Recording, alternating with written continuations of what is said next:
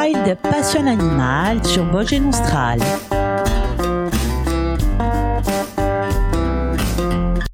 Le plaisir de vous retrouver les amis, soyez les bienvenus dans Wild Passion Animal. Avec aujourd'hui le second volet sur le balbuzard pêcheur. Son mode de vie, la reproduction et l'alimentation seront des thèmes que nous aborderons dans ce second volet. Migration et hivernage. La population européenne, à l'exception des oiseaux méditerranéens, dont les oiseaux corses, passe l'hiver en Afrique. Le balbuzard, grand migrateur au vol puissant, utilise un large front de migration et ne craint pas de traverser les mers et les déserts. Les jeunes de l'année migrent eux aussi en septembre et restent un à deux ans sur les sites d'hivernage avant de revenir en Europe. Lors des migrations de printemps et d'automne, le balbuzard effectue des haltes sur des sites favorables tels que les fleuves, les étangs, et plus souvent en solitaire, mais parfois par paire ou en petit groupe. Il peut séjourner durant quelques jours, voire quelques semaines. Les seuls rassemblements importants sont observés en zone d'hivernage jusqu'à vingt-cinq individus, notamment sur les côtes de la Guyane française. Migration d'automne, en route pour les quartiers d'hiver. L'arrivée dans les quartiers d'hiver a lieu fin septembre, début octobre. L'hivernage consiste pour un oiseau à aller passer la mauvaise saison sous un climat plus tempéré. La population d'Europe du Nord, à laquelle se joignent vraisemblablement les oiseaux nicheurs de France continentale, hiverne dans la région tropicale située entre le Sénégal et l'Éthiopie, surtout en Afrique occidentale, entre la Mauritanie, le Mali et le Gabon. Quelques oiseaux scandinaves ont aussi été signalés au sud de l'Équateur et de l'Afrique. La population qui hiverne en Afrique de l'Est et du Sud donc proviendrait de Russie et peut-être d'Iran. Migration de printemps, les nicheurs s'installent. En mars, un à plusieurs milliers de balbuzards adultes vont traverser la France. Les haltes migratoires sont plus brèves qu'à l'automne car la concurrence pour récupérer les sites de nidification dans le nord de l'Europe est rude. En région centre, les arrivées sur les sites ont lieu à partir de début mars, dans le Loiret par exemple, et s'échelonnent jusqu'en avril. Les oiseaux nicheurs du bassin méditerranéen s'installent dès février. Ceux qui nichent pour la première fois arrivent en moyenne un mois plus tard que les adultes expérimentés. La reproduction, donc le balbuzard ne se reproduit généralement pas avant sa troisième année. Des oiseaux non nicheurs de deuxième année sont cependant observés sur les sites de reproduction. Certains d'entre eux construisent une aire d'essai sans y pondre. Une reproduction réussie intervient souvent après plusieurs années d'essai. L'installation. Les couples ne se forment pas dans les quartiers euh, d'hiver sur le site de reproduction.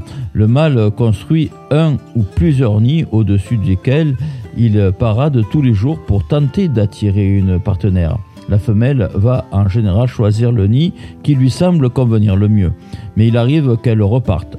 Le mâle peut alors la suivre vers une autre région ou rester pour proposer ses nids à d'autres femelles. Si une femelle accepte un nid, elle participera à sa recharge qui consiste en fait à rafraîchir l'ancienne aire avec le mâle pour ensuite s'accoupler sur le nid après que le mâle lui ait proposé un poisson. Les couples sont généralement fidèles au site de nidification et réutilisent la même aire année après année. En France, trois types de supports sont utilisés par les balbuzards pour installer leurs nids volumineux : les falaises, les arbres et les pylônes électriques. Le cas particulier de la nidification sur pylône. Depuis quelques années, certains balbuzards en France continentale s'installent sur des pylônes électriques plutôt que sur des arbres. En effet, les pylônes fournissent les mêmes conditions de nidification que les arbres ou les falaises au balbuzard en leur proposant un support stable et une vue dégagée. C'est pourquoi ils sont peu à peu colonisés dans de nombreuses régions d'Europe. En Allemagne, ce sont plusieurs centaines de couples qui s'y sont installés. En France, l'ébauche d'un premier nid sur pylône a été découverte en deux mille six dans le Loir-et-Cher. En deux mille sept, la reproduction est confirmée avec la présence d'un couple qui mène un jeune à l'envol. Depuis deux mille six, le nombre de nids sur pylône ne fait qu'augmenter, parallèlement à l'évolution du nombre de couples dans la population continentale. De deux mille six à deux mille dix-huit, cinq nouveaux départements ont été colonisés pour certains. Le couple nicheur sur pylône fut le premier nicheur du département Sarthe-Maine-et-Loire. Alors l'air. Le nid est installé sur un site tranquille, élevé, offrant un large champ visuel, souvent à proximité des lieux de pêche, mais pas nécessairement au bord de l'eau. Certains couples peuvent se déplacer sur plusieurs kilomètres pour s'alimenter et nichent en pleine forêt, notamment dans des carrières. Le nid est réutilisé pendant plusieurs années successives par le même couple, même après un échec de la reproduction. En Corse, les balbuzards nichent directement sur les falaises. L'aire est construite à l'aide de branches mortes collectées sur le sol, à la surface de l'eau ou sur les arbres. Son centre est garni à l'aide de matériaux plus fins, brindilles, herbes, feuilles, mousses. Euh, l'aire atteint un mètre à un mètre cinquante de diamètre, parfois plus. Sa construction prend deux à trois semaines. Elle est rechargée en branches chaque année. À la longue, sa hauteur peut atteindre exceptionnellement deux mètres. En région centre, la plupart des aires sont euh, d'une hauteur de quarante à soixante-dix centimètres. La présence d'aires anciennes conditionne en partie le succès de la reproduction. Alors, de la ponte à l'incubation. Alors, la ponte compte en général deux à trois œufs pondus entre un à trois jours d'intervalle. L'incubation dure entre trente-quatre et quarante jours et débute dès la ponte du premier œuf, entre mi-avril et début mai. Les deux partenaires participent à la couvaison. Les éclosions sont asynchrones. Les poussins sont euh, nidicoles, c'est-à-dire qu'ils naissent incapables de se déplacer et de se nourrir par eux-mêmes. La femelle reste au nid en permanence pendant les dix premiers jours. Isolatine, Botany Bay. Juste après, nous suivrons l'élevage des jeunes. Qui fait quoi au sein du couple? Son régime alimentaire. Restez avec nous, ne zappez pas.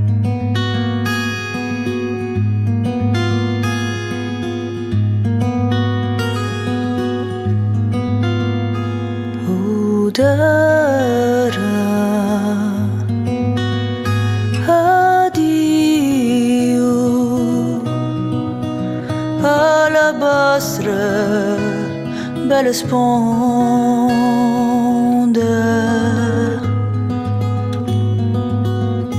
Inglidera Nadia ai confine di un mondo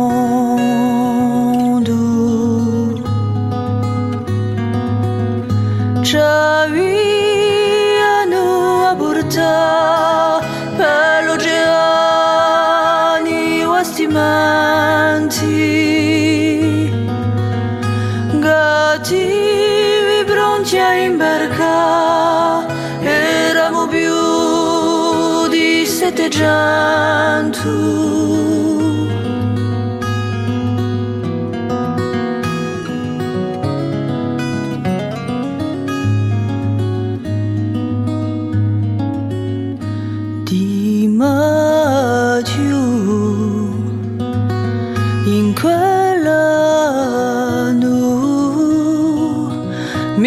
C'était già tu tanto zeta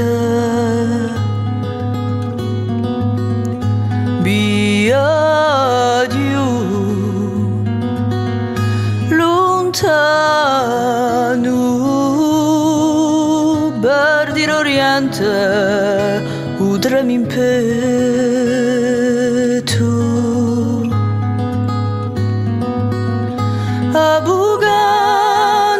in strada barta tempi va dall'olandesi paesaggi inghiotti e incerti ci so apparsi dopo tu mesi si stacca infine sopra la turchina nuova Gallia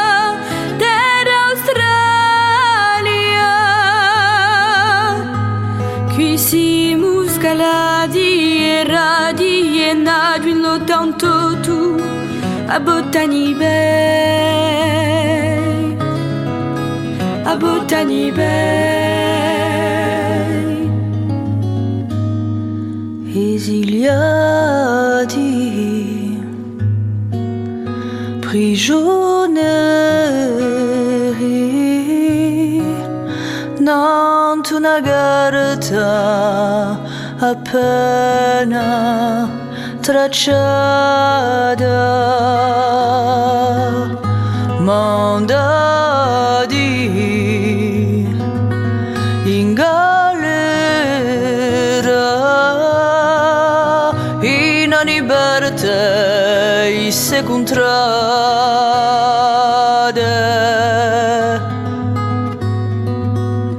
quelli che campano qui senza pietà furono stirpati. La storia si è scritta così, fuori di sangue maculati. A Botany Bay.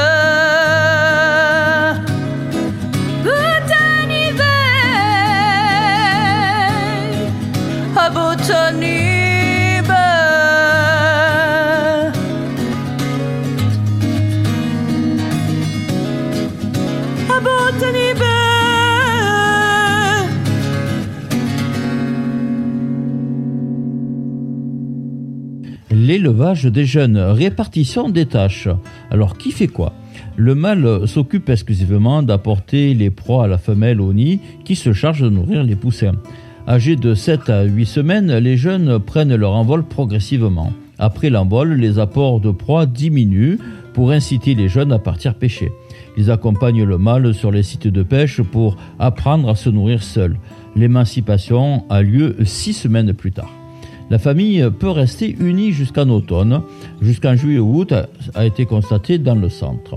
La femelle quitte le site de reproduction la première, suivie de peu par les jeunes, et le mâle par le dernier. Son régime alimentaire. Le balbuzard est presque exclusivement piscivore, c'est-à-dire qu'il ne mange que du poisson. Il pêche le plus souvent en eau claire, où les proies sont facilement visibles. Les oiseaux corses en eau salée et ceux du continent en eau douce. Il capture des poissons qui nagent en surface et peut s'immerger sous l'eau jusqu'à un mètre de profondeur, après les avoir opérés en vol ou depuis un perchoir. Plusieurs adaptations morphologiques relatives à cette technique de capture font du balbuzard un pêcheur spécialisé. Pattes et serres assez longues et très fortes, serres très incurvées, avec la particularité de pouvoir mettre deux doigts en avant et deux doigts en arrière. Aspérité sur la face inférieure des doigts, permettant une bonne prise des poissons visqueux, plumage dense et compact. La diversité des espèces de poissons exploitées est considérable, qu'elles soient d'eau douce ou d'eau salée. Les poissons mesurent de dix à cinquante centimètres, globalement vingt-cinq centimètres en moyenne, et pèsent entre cinquante grammes et un virgule sept kilos, deux cent cinquante grammes en moyenne. On cite des cas de balbuzards qui se sont noyés, les serres coincées dans les eaux ou les écailles des proies trop lourdes, habituellement relâchées. Si l'on peut trouver le balbuzard pêcheur dans la plupart des grandes régions poissonneuses, il ne s'installe pas non plus n'importe où. Alors quelles sont les conditions pour son installation ? Alors le balbuzard est présent dans une gamme très large de climats en Europe, en Asie, en Océanie, en Afrique du Nord et de l'Est, ainsi qu'en Amérique du Nord. Il évite les régions les plus arctiques et de haute montagne. Sa présence dépend entièrement de la disponibilité en poissons. Peu lui importe la salinité du milieu. L'espèce niche aussi bien en bordure de mer que loin à l'intérieur des terres. Localement, il peut se montrer assez exigeant. Il niche presque exclusivement dans les arbres dans le nord du Paléarctique, sauf sur des pylônes électriques en Allemagne, en général à proximité de lacs ou de cours d'eau. Il s'installe uniquement sur des parois rocheuses et des petits îlots en région méditerranéenne, où il est cantonné au littoral. ailleurs où il existe encore des populations abondantes, Amérique du Nord par exemple, on le rencontre sur des sites parfois inattendus, pylônes électriques, ponts, tours, ruines et même au sol. Le choix du site de nidification est beaucoup plus large dans les régions où la densité des couples nicheurs est plus élevée.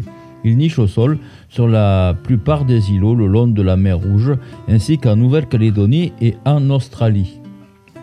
Alors quant à sa mue, la mue d'été intervient après la reproduction et dure deux mois, juillet et août. Celle d'hiver commence en novembre dans les zones d'hivernage et se poursuit jusqu'en février. Elle se termine juste avant la migration de retour. Elle dure presque trois mois. La survie annuelle des balbuzards adultes, plus de deux ans, est assez élevée. Longévité maximale vingt-quatre à vingt-cinq ans dans la nature. La survie des jeunes et des subadultes est plus difficile à évaluer. Ils ne sont pas territoriaux dès la première année. Les chances de les contrôler sont donc moindres. quarante-trois à soixante pour cent des jeunes à l'envol seraient encore en vie après un an. Globalement, sur cent jeunes balbuzards qui survivent jusqu'à l'envol, trente-sept seront encore en vie quatre ans plus tard. Ils auront la possibilité de se reproduire. huit ans après, dix-sept d'entre eux, eux, seront encore en vie. Seuls six à huit atteindront l'âge de douze ans. Il existe des nicheurs de plus de vingt ans. On cite un oiseau baguet qui a vécu vingt-sept ans.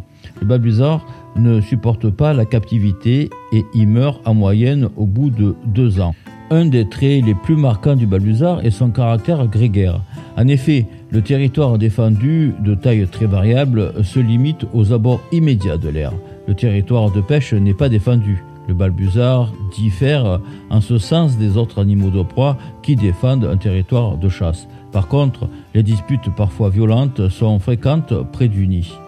Les couples peuvent aussi s'installer en colonies, euh, les nids étant séparés de quelques centaines de mètres, voire quelques kilomètres, comme c'est le cas en région centre. Cependant, de vraies colonies existent en Amérique du Nord, notamment à proximité des sites très poissonneux. Les nids y sont séparés tout au plus de quelques dizaines de mètres. De tels cas n'ont pas été décrits en Europe. Pour choisir l'emplacement optimal de l'aire qui doit convenir aux exigences écologiques de l'espèce et évaluer la qualité du milieu environnant, les aires artificielles sont installées suite à une expertise. Un petit récapitulatif sur comment reconnaître les rapaces diurnes. Alors, les rapaces diurnes sont des oiseaux prédateurs qui se caractérisent par un bec court et crochu et la présence de griffes acérées appelées lacères. Ils ont une excellente vue et un odorat bien développé. Malgré les ressemblances morphologiques, il s'agit de deux ordres bien distincts de la classification du vivant. Les falconiformes, les faucons et les caracaras, et les accipitriformes, les aigles, les éperviers, les vautours.